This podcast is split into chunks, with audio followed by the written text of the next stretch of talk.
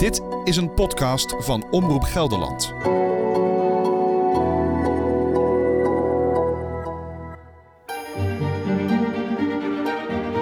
De Wildeborg is een van de acht beroemde kastelen rond het Achterhoekse dorp Vorden. Leden van de familie Staring bewonen het kasteel al acht generaties lang. Ik voel het toch meer als eh, het, het, het verder dragen van familiebezit, van familieverhalen, van familiegeschiedenis. De huidige bewoners van kasteel de Wildeborg zijn Janine van der Plassen Staring en haar man Evert Kees. In deze podcast onderzoeken we hoe het is om in deze tijd op een kasteel te wonen. Hoe onderhoud je een eeuwenoud landgoed in de huidige moderne maatschappij? Je woont eigenlijk gewoon boven de winkel. Je, je woont in je bedrijf. Zoals een vriend van ons zei, gelukkig zijn er nog van die gekken die dit willen doen. Welkom bij de podcast Een Gelders Landgoed. Vandaag deel 4. De volgende generatie.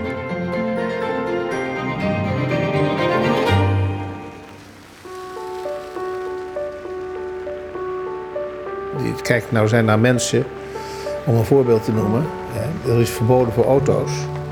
En die rijden dus toch door. Daar erger ik me dus kapot aan. En die zetten daar die auto neer en die gaan dan lopen over dat gras. Gaan dadelijk door dat gras met hun auto draaien, kan ik je nou zeggen. En dan denk ik, waarom kan je nou niet op een parkeerterrein wat daar 50 meter verder is... waarom kan je daar nou niet gewoon je auto gewoon even neerzetten? Ja, een stukje lopen, foto maken. Foto maken mag wel? Mag wel? Natuurlijk mag dat. Kijk, nou rijdt hij door. Kijk, dan gaat zie je. Het gebeurt precies wat ik zei. Lekker door het gras. Maar hij keert, hij keert. Nou, het is ongelooflijk. Maar er zijn ook mensen die gewoon... Hij rijdt achteruit bedoel ik. Hij gaat niet helemaal door het, eh, door, door het gras. Dus, eh, Nee, maar goed. Hier zie je eh, eh, kleine dingen en dat is... eh, ja, ik erg me er meer aan dan jij. Dan denk ik, waarom... Mensen worden wel steeds brutaler. Eh, en dan staan er twee borden, links en rechts, verboden voor auto's. En dan hebben ze het niet gezien als je ze erop aanspreekt. En vooral mannen hebben dat niet gezien. Vrouwen zijn daar wel beter in. Gingen je ouders daar anders mee om dan, dan, dan jullie? Merk je, merk je veel verschil? Ja, ik merk zeker verschil, maar dat heeft ook te maken met een andere tijd. Eh, wat Evert Kees net zegt, mensen worden steeds brutaler. En dat is ook echt zo. In de tijd van mijn ouders viel dat nog wel mee. Maar ook toen, eh, toen mocht je hier nog om het eh, voorplein rijden. Je kon eigenlijk tot aan de voordeur komen. Maar stonden gewoon mensen naar binnen te loeren. Zetten hun fiets tegen, hieronder tegen de muur, klommen op de bagagedrager. Om naar binnen te kijken. Dat begon toen al. Nou, nu, als je dat nu doet, dan zitten ze hier te picknicken op ons voorplein. Dat is echt waar. Dat kan gewoon niet meer. Dus eh, toen wij hier kwamen wonen was dat nog even zo. Maar al vrij snel hebben wij toen eh van eindje van het huis af in ieder geval gezegd... nou, tot hier en niet verder. Het open tuinenweekend bij kasteel de Wildeborg loopt ten einde.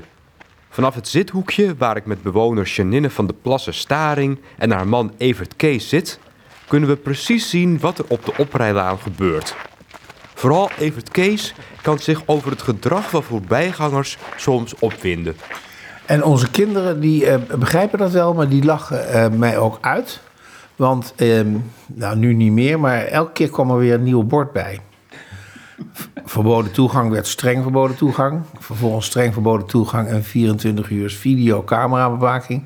Bewaking met honden. Ehm, toen uiteindelijk nog een, een bord, en dat heb ik bij meneer Melgers gezien, die eh, had een verboden toegang. Daar trekt men zich al niks meer van aan. Dus eh, die had staan, ga terug, uitroepteken. Zoals je ook op een snelweg wel ziet. Als je... Dus tenslotte heb ik daar een bord gezet met ga terug. En dat werkt. Wat raar. Ja, dat is zo dreigend. Als je dan nog doorrijdt, ga terug. Eh, Streng verboden toegang. Eh, Nou, er is nog een enkeling die zegt dat hij het niet gezien heeft, dat bord. maar eh, mijn kinderen, de, onze, onze kinderen zeggen wel iedere keer... pap, heb je weer een nieuw bord. Dus, en ook de tuinbaas denkt, al die borden. Maar het is, ja, ik lach er nu om. Het is ook wel om te lachen. Maar mensen zijn wel hondsbrutaal soms, hoor. Melgers noem je al een paar keer. Een andere bewoner van een van de acht kastelen. Collega, misschien wel. Hebben jullie veel contact onderling met de kasteeleigenaren? Nou, ehm, eh, eh, toevallig zit Melgers daar niet bij. Maar een aantal jaar geleden is er een soort eh, overleg... ehm, ja, hoe noem ik het? eh, situatie hebben, we, hebben wij met, met eh, anderen opgericht eigenlijk. Zodat kasteeleigenaren uit uh, de gemeente Bronkhorst regelmatig met elkaar overleg zouden hebben van hoe gaat het en heb je nog tips of uh, wat, waar zit je mee, uh, hè, om elkaar eventueel te kunnen helpen. Maar ook om een centrale plek te zijn voor de overheidsinstanties.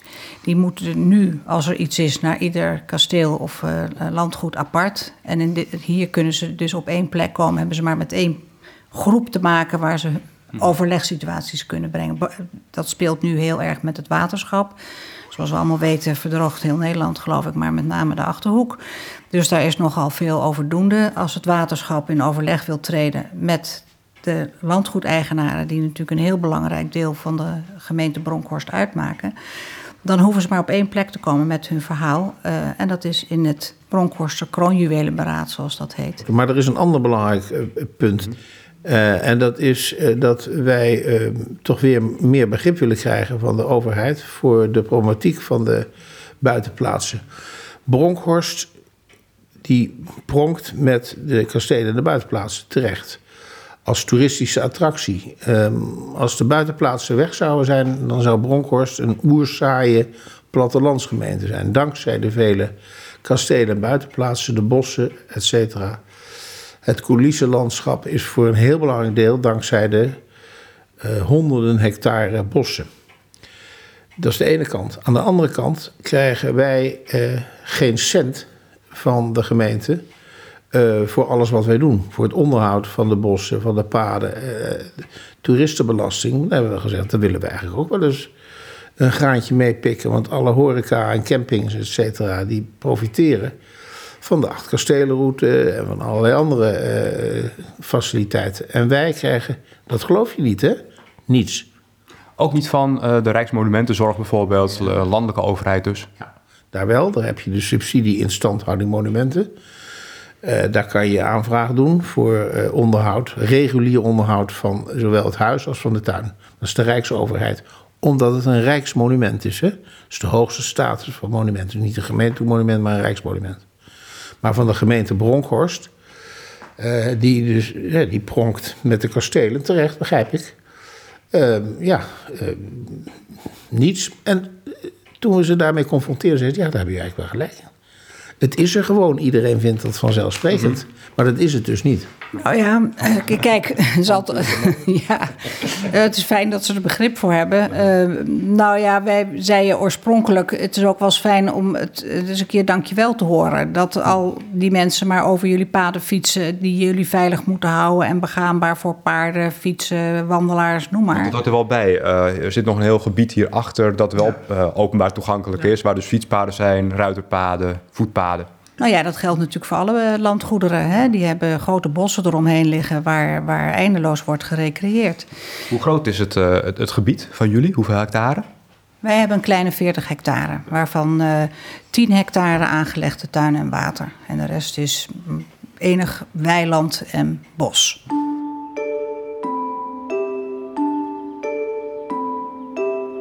Het onderhoud en de instandhouding van landgoed de Wildeborg kost jaarlijks 150.000 euro.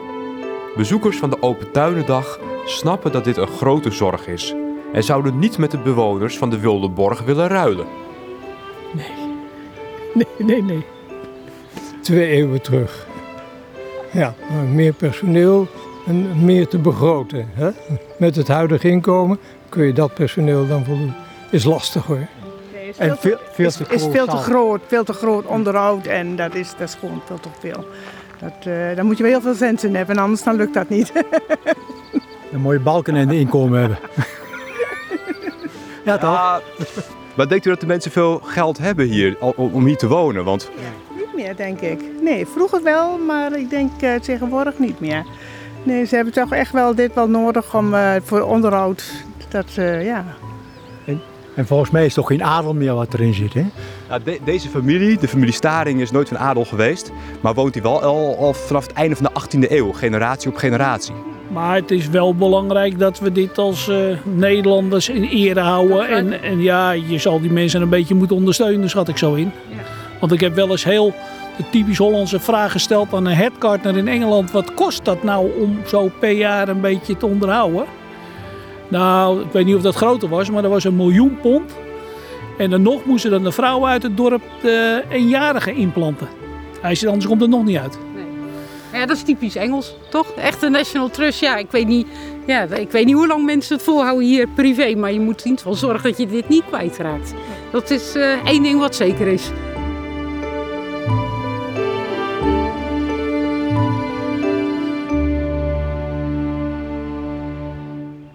Lopen jullie tegen veel onbegrip aan? Ho- Hoor je daar veel, krijgen jullie daar veel mee te maken? Ja, daar krijgen we zeker mee te maken. Wat Evert Kees al eerder aangaf. Men denkt, oh, er wonen hele rijke mensen, die zitten te nietsen. En eh, zitten fijn van hun tuin te genieten. En, eh, wij... Maar ook bij de gemeente denken ze zo? Oh nee, nee, dit is, dit is eigenlijk wat je hier dan langs krijgt. Ook trouwens, eh, lang niet allemaal hoor. Heel veel mensen die, die er enorm van genieten en ook begrijpen wat het eh, voor de mensen die hier wonen en werken betekent. Eh, ik denk dat de gemeente zo langzamerhand wel doordrongen is van dat het niet, eh, dat, dat er veel werk voor wordt verzet en veel geld wordt in geïnvesteerd, waar zij onder andere gebruik van kunnen maken. Maar zij eh, geven aan dat ze geen methode weten om, om dat te vergoeden, zeg maar. Nee, daar zitten, zijn we nog ver van af, denk ik. Je hebt de schijn tegen doordat je in, op zo'n mooie plek in zo'n mooi huis woont. Dan, dan wordt het onmiddellijk, heel logisch hoor, geassocieerd met veel geld. Eh, dus eh, die moet het zelf maar eh, regelen. Maar is het nou echt dankzij dat, eh, dat, dat startkapitaal dat de stichting heeft gehad, dat jullie dit overeind kunnen houden eigenlijk? Ja. Nou, Ja. dat is absoluut zo. ja. Ja, Zonder dat zou het niet kunnen. En waar kwam dat kapitaal vandaan? van mijn oom en tante. Die Maar hebben hoe hebben die dat? Nou, die hebben een deel van hun, hun geld, zeg maar, Wat van, zeggen ergens hebben we weer. Hè? Nou ja, of, of verdiend, ja. Eh, een deel van hun kapitaal he- hebben ze in die stichting gestopt om het huis te behouden. Dus ik zeg ook altijd, het wordt allemaal betaald, het is allemaal familiekapitaal. Wat daar ooit in is gestopt en waar het nu van betaald wordt. En dat kapitaal hebben zij nog vergaard toen, toen je nog wel geld verdiende met zo'n landgoed. Toen er nog boeren waren bijvoorbeeld, of, of hoe is dat gegaan? Nee, het, is veel familiegeld natuurlijk. Eh, vererfd in de familie ook. Eh, oom en tante hebben daar natuurlijk ook op die manier een, een redelijk kapitaal bij elkaar gekregen. En een deel daarvan, een belangrijk deel daarvan, hebben ze dus op deze manier in het huis wat hun zo lief was, gestopt om het te behouden voor de volgende generatie. Dacht oom die dacht nog één generatie, misschien twee. En wij zien dat eh, de derde generatie het- het ook nog wel gaat lukken. Ja, er is veel, veel onbekendheid hè, op dit gebied. Dus echt ongelooflijk. Als hier met open tuinendagen verbaas ik me altijd over. Er komen echt, dat, echt heel regelmatig mensen. Ehm, ik ben lid van Gelders Landschap. Eh, kan ik dan... Ik zeg, maar dit is niet van Gelders Landschap. Oh, van wie is het dan wel? Van Natuurmonumenten. Nee, het is ook niet van Natuurmonumenten. Particulier? Hè, dat is echt heel erg onbekend. En dat ligt aan die particulieren zelf hoor. Want die hebben, die hebben dat veel te weinig bekendgemaakt. En ik ben nogal iemand die zegt: van, je moet veel meer naar buiten treden. Je moet veel meer, nou je merkt wel, dat doen wij ook wel. Je moet veel meer laten zien wat je doet. En, en hoe belangrijk het is dat dit cultureel erfgoed in stand blijft. En hoe, hoe mooi het is om te doen. Maar ook wat een last. Ik zeg 50% Hoe hard lust. ervoor gewerkt Hoe wordt. hard ervoor gewerkt wordt. 50% lust, 50% last. Ben je er wel steeds meer van gaan houden sinds je hier eh 15 jaar geleden eh, nou ja, dit, dit toch Mhm. op je genomen hebt? Ja, ik ben er wel weer veel eh, meer van gaan houden, dat is waar. Maar ik zie ook wel steeds sterker de, de, de je, moet echt, je moet er echt voor kiezen. En niet van, eh, ah, dat doe ik wel even. Nee, het is echt een keus. Heb je er wel spijt van? Nou, spijt niet, maar het is wel anders dan ik, eh, dan ik gedacht had, ja. Dus dit laat je niet los. Nou ja, wat natuurlijk ook een beetje het verschil is, ehm, hoewel ik er als kind niet heb gewoond, ehm, ik heb het wel altijd heel erg in de familie meegekregen. Er werd altijd over de Wildenborg gesproken. Eh, zoals dat ook in families gebeurt natuurlijk, waar de kinderen dan, eh, of de, degene die het nu bewonen, meestal zijn opgegroeid. Het is iets wat je, wat je toch vanuit je jeugd meekrijgt. En daarom vind ik het ook zo belangrijk dat onze kleinkinderen, eh, nou onze kinderen om te beginnen dan, die natuurlijk veel hier bij hun grootouders hebben gelogeerd en daardoor de liefde voor het huis eh, eigenlijk hebben opgebouwd. Maar dat ook onze kleinkinderen dat krijgen. Ik ben ervan overtuigd dat dat de toekomst van eh, onder andere dan hier waar we dan over praten van de Wildenborg is. Als ze dat niet meekrijgen volgens mij is zo'n huis ten dode opgeschreven. Want je moet het hebben van de liefde voor het huis, voor de familie. Wat ik al zei, voor de verhalen. Die willen ze, moeten ze ook weer aan elkaar verder vertellen. En aan volgende generaties vertellen. Alleen dan heeft het huis toekomst, naar mijn idee. Het wordt tijd om de nieuwe generatie voor te stellen. Uh, ik ben Michiel, ik ben dus 40, ik woon in Overveen. Uh, ik heb mijn eigen bedrijf in e-commerce. Ja, ik ben Hanneke, ik ben 42 en uh, wij, ik woon dus met mijn gezin in Deventer. en ik ben zelf, heb ik een eigen onderneming in stervens- en uitvaart- en rouwbegeleiding. Nou, ik ben uh, Emilie, ben 43 en werk als manager HR in de zakelijke dienstverlening. Uh, gaat het er ook zo, dat is bij de koninklijke familie, dat jij het zo meteen uh, moet overnemen? ja, nee, nee, nee, zo hebben we dat hier absoluut niet geregeld en dat is maar goed ook. Wij doen dat in onderling overleg en hoe dat er straks uit zal zien, dat, dat gaan we zien. En het is niet zo dus dat, zoals bij de koninklijke familie zo is, dat de oudste het eerste recht heeft om hier te wonen. Ja, het recht of de verplichting? Nee, dat hebben we hier absoluut niet. Nee, nee. Maar hebben jullie daar wel, ja...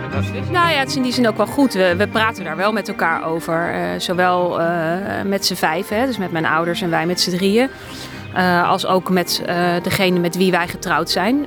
want het betekent nogal wat als je hier gaat wonen en dit overneemt. niet alleen voor je gezin, maar ook voor werk. dus het heeft best wel veel impact. Dus uh, we hebben het daar regelmatig met elkaar over. Van hoe staan we erin en uh, hoe willen we dat uh, als het uh, zover is dat mijn ouders dat niet meer kunnen of willen. Um, en denk dat dat ook goed is. Daarmee groei je er ook langzaam naartoe dat het moment een keer komt. Nee, nou ja, wat ik natuurlijk al vroeg is denk ik dat, het, uh, dat dat overlegmodel zoals wij dat met elkaar hebben wel heel goed werkt. Want daardoor weet je hoe, uh, hoe iedereen erin staat. En dat kan natuurlijk ook heel erg wisselen door de jaren heen. Dus uh, hoe je er nu over denkt wil niet zeggen dat je daar over tien jaar nog steeds hetzelfde over denkt. maar je weet wel dat er een moment gaat komen en dat is alleen maar goed om dat daarop voor te bereiden. Ja, het enige wat we echt als gemeenschappelijks hebben is dat we het van belang vinden dat het in de familie blijft. We hebben er zoveel historie hier liggen en we hebben er ook heel veel herinneringen ook met onze opa en oma en wat daarvoor woonde dat één ding wij echt wel delen, en denk heel veel, heel veel delen, maar dat we echt heel belangrijk vinden, is dat we gewoon willen dat het in de familie blijft. En dat er zoveel historie in zit. Maar voel je dat als een, als een, uh, als een verplichting? Als een last misschien zelfs wel? Of hebben jullie het zo gevoeld? Uh, nee. Nou, nee. Uh, ik denk ook, uh, zeker nu we nog op afstand zijn, uh, we zien wel hoe ongelooflijk veel werk het is. En dat horen en zien we ook wel bij onze eigen ouders natuurlijk. Uh, toen mijn grootouders hier woonden, zag, zag ik dat in elk geval niet. Um, maar nu komt dat dichterbij en zie je wel, ja, het betekent echt wel wat. Het is echt veel werk om het in stand te houden. Maar uh, zeker op een dag als vandaag zie je ook hoe ongelooflijk veel mensen hier een plezier mee doet. Dat het er is. En dat zo'n klein stukje grond en natuur uh, in Nederland gewoon bewaard blijft. Uh, en dat geeft enorme motivatie. Dus een plicht klinkt een beetje te zwaar, omdat het voor ons ook zo uh, een, een familie, een, ja, een emotionele band heeft. Uh, maar we zien wel zeker dat het veel werk is. Kijk u, kijk u daar tien jaar geleden ook al zo naar? Heel eerlijk gezegd dacht ik daar tien jaar geleden nog niet over na. Uh, maar nu zie ik het eerder als een voorrecht dan als een uh, plicht, heel eerlijk gezegd. Ja. Nee, hetzelfde. Uh, je ziet wel dat wij uh, al op wat jongere leeftijd na moesten denken over hoe gaan we dat straks doen. Hè? Mijn ouders zijn hier komen wonen toen ze al wat ouder waren. Dat zal in ons geval ten alle tijde anders zijn. Uh, dat betekent dat we gewoon nog een baan hebben, dat we nog werken. Dus je, je moet op andere manieren er toch over na gaan denken. En nou, daar zijn we denk ik op een hele rustige manier samen mee bezig. Maar hoe doe je dat dan? Ga je, spreek je er echt voor, voor af met z'n drieën? Van nou, nu moeten we het er toch eens over hebben met elkaar? Ja. Zeker. Dat wordt wel op initiatief van onze ouders uh, gedaan. Maar uh, dan hebben wij hier een dag waarin we met elkaar uh, daarover overleggen. Met een klein agendaatje. Maar dat is vooral heel erg veel brainstormen en kijken hoe we dat zien. en ja, hoe we dus de toekomst zien met elkaar. Maar als ik het zo hoor, wordt het nog vechten. Want jullie wel al drie wel heel graag hier naartoe. ja, er is ruimte genoeg. Dus ik denk dat we hier zelfs met z'n allen kunnen wonen. Nee, ik voel het uh, verre van een gevecht. En bovendien, je geeft ook al nogal wat op. Dus het is precies wat Michiel net zei. De balans vinden en daar ook op dat moment over na moeten denken. Vandaar dat het ook moeilijk is om te zeggen, hoe sta je er nu in? Want het kan over een paar maanden weer anders zijn. Dus we hebben vooral met elkaar afgesproken. We vinden het belangrijk dat we het met elkaar willen doen. En dat het in een familie blijft. Wie er straks gaat wonen, gaan we op dat moment ook wel bekijken en bezien. Ja. Nou, en ik denk dat het ook wel goed is dat we ook naar elkaar hebben uitgesproken wie er ook hier woont van de drie. De andere twee zullen het uh, blijven ondersteunen. Dus het voelt niet alsof je dan in je eentje hier uh, ervoor opdraait. Maar uh, de andere twee zullen net zo hard bijdragen om te zorgen dat het blijft werken. Hebben jullie iets van een tijdsplanning in, in jullie hoofd? Nou ik denk inderdaad, zolang mijn ouders nog uh, fit en gezond zijn en uh, er ook nog plezier aan beleven om hier te wonen en hun werk hier te doen, uh, is het voor ons niet direct aan de orde. Maar goed, we zijn niet gek. We zien ook wel dat zij ouder worden. En dus is het fijn om er gedoseerd en langzaam naartoe te kunnen werken dat een van ons drie het overneemt.